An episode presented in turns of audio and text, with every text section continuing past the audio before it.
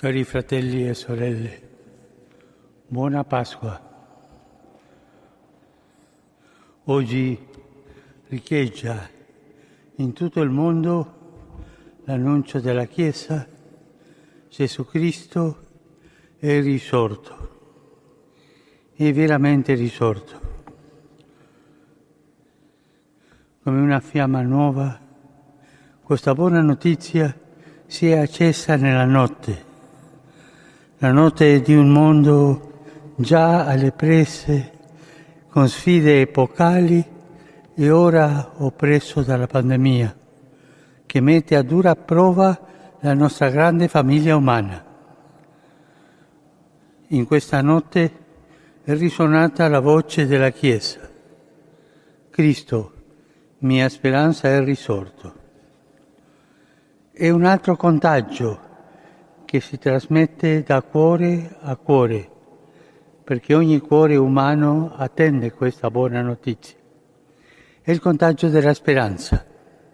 Cristo, mia speranza, è risorto.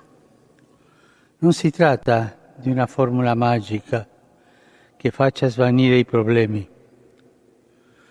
No, la resurrezione di Cristo non è questo è invece la vittoria dell'amore sulla radice del male, una vittoria che non scavalca la sofferenza e la morte, ma le attraversa aprendo una strada nell'abisso, trasformando il male in bene, marchio esclusivo del potere di Dio.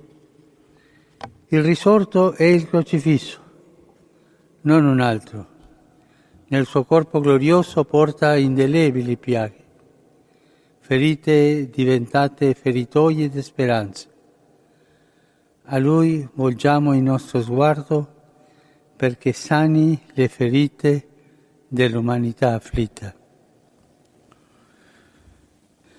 Il mio pensiero quest'oggi va soprattutto a quanti sono stati colpiti direttamente dal coronavirus ai malati, a coloro che sono morti e ai familiari che piangono per la scomparsa dei loro cari, ai quali a volte non sono riusciti a dare neanche l'estremo saluto. Il Signore della vita accolga con sé nel suo regno i defunti e doni conforto e speranza a chi è ancora nella prova, specialmente agli anziani e alle persone sole. Non faccia mancare la sua consolazione e gli aiuti necessari a chi si trova in condizioni di particolare vulnerabilità, come chi lavora nelle casse di cura o vive nelle caserme e nelle carceri. Per molti è una Pasqua di solitudine vissuta tra i lutti e tanti disagi che la pandemia sta provocando, dalle sofferenze fisiche ai problemi economici. Questo morbo non ci ha privato solo degli affetti, ma anche della possibilità di attingere de persona alla consolazione che sgorga dai sacramenti, specialmente dell'Eucaristia e della riconciliazione. In molti paesi non è stato possibile accostarsi a essi, ma il Signore non ci ha lasciati soli.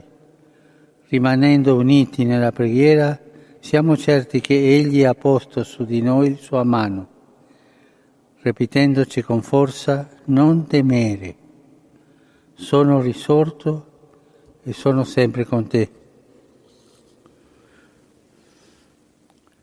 Gesù, nostra Pasqua, dia forza e speranza ai medici e agli infermieri che ovunque offrono una testimonianza di cura e amore al prossimo fino allo stremo delle forze e non di ratto al sacrificio della propria salute. A loro, come pure a chi lavora assiduamente per garantire i servizi essenziali necessari alla convivenza civile, alle forze dell'ordine, ai militari, che in molti paesi hanno contribuito all'alleviare le difficoltà e le sofferenze della popolazione, va il nostro pensiero affettuoso con la nostra gratitudine. In queste settimane la vita di milioni di persone è cambiata all'improvviso. Per molti rimanere a casa è stata un'occasione per riflettere, per fermare i frenetici ritmi della vita, per stare con i propri cari e godere della loro compagnia.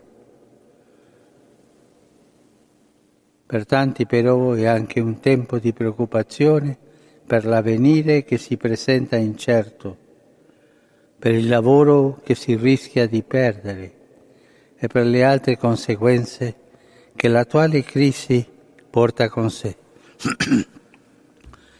Incoraggio quanti hanno responsabilità politiche ad adoperarsi attivamente in favore del bene comune dei cittadini fornendo i mezzi e gli strumenti necessari per consentire a tutti di condurre una vita dignitosa e favorire, quando le circostanze lo permettano, la ripresa delle consuete attività quotidiane.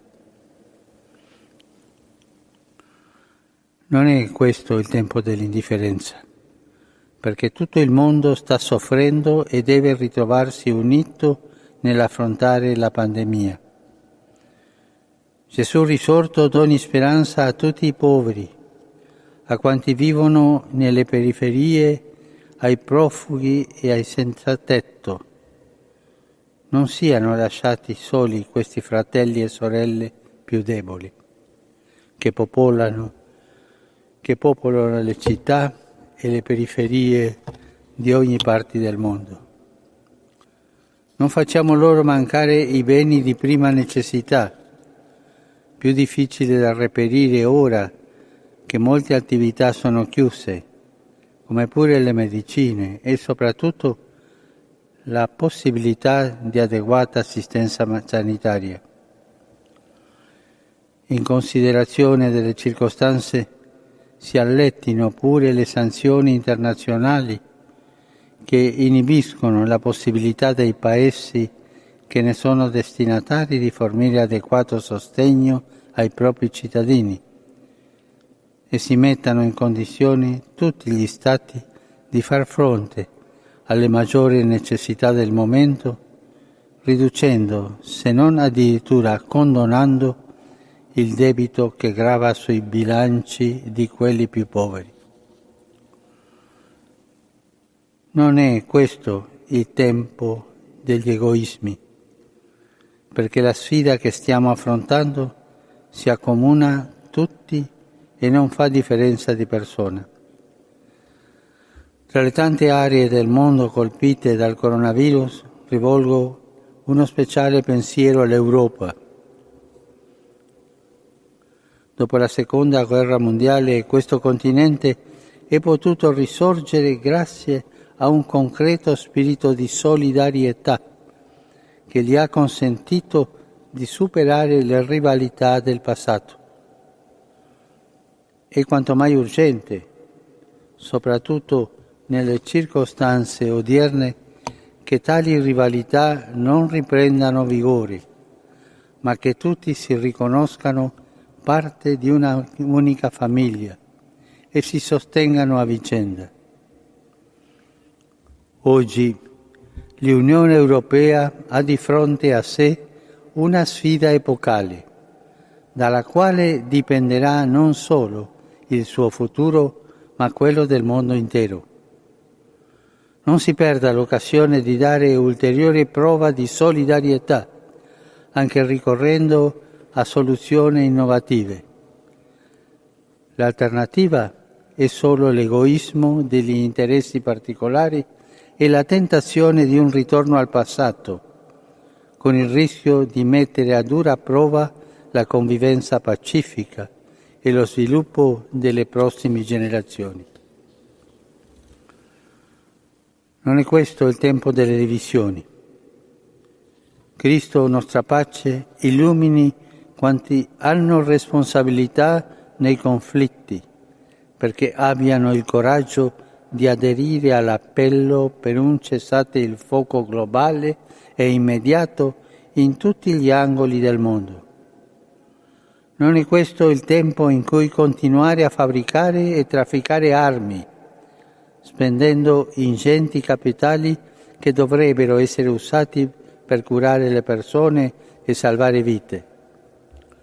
Sia invece il tempo in cui porre finalmente termine alla lunga guerra che ha insanguinato l'amata Siria, al, compli- al conflitto in Yemen e alle tensioni in Iraq, come pure in Libano. Sia questo il tempo in cui israeliani e palestinesi riprendano il dialogo per trovare una soluzione stabile e duratura che permetta a entrambi di vivere in pace. Cessino le sofferenze della popolazione che vive nella regione orientale dell'Ucraina. Si ponga fine agli attacchi terroristici perpetrati contro tante persone innocenti in diversi paesi dell'Africa. Non è questo il tempo della dimenticanza. La crisi che stiamo affrontando non ci faccia dimenticare tante altre emergenze che portano con sé i patimenti di molte persone. Il Signore della vita si mostra vicino alle popolazioni in Asia e in Africa che stanno attraversando gravi crisi umanitarie, come nella regione di Cabo Delgado, nel nord del Mozambico riscaldi il cuore delle tante persone rifugiate e sfolate a causa di guerre, siccità e carestia. Doni protezione ai tanti migranti e rifugiati, molti dei quali sono bambini che vivono in condizioni insopportabili, specialmente in Libia e al confine tra Grecia e Turchia. E non voglio dimenticare l'isola di Lesbo.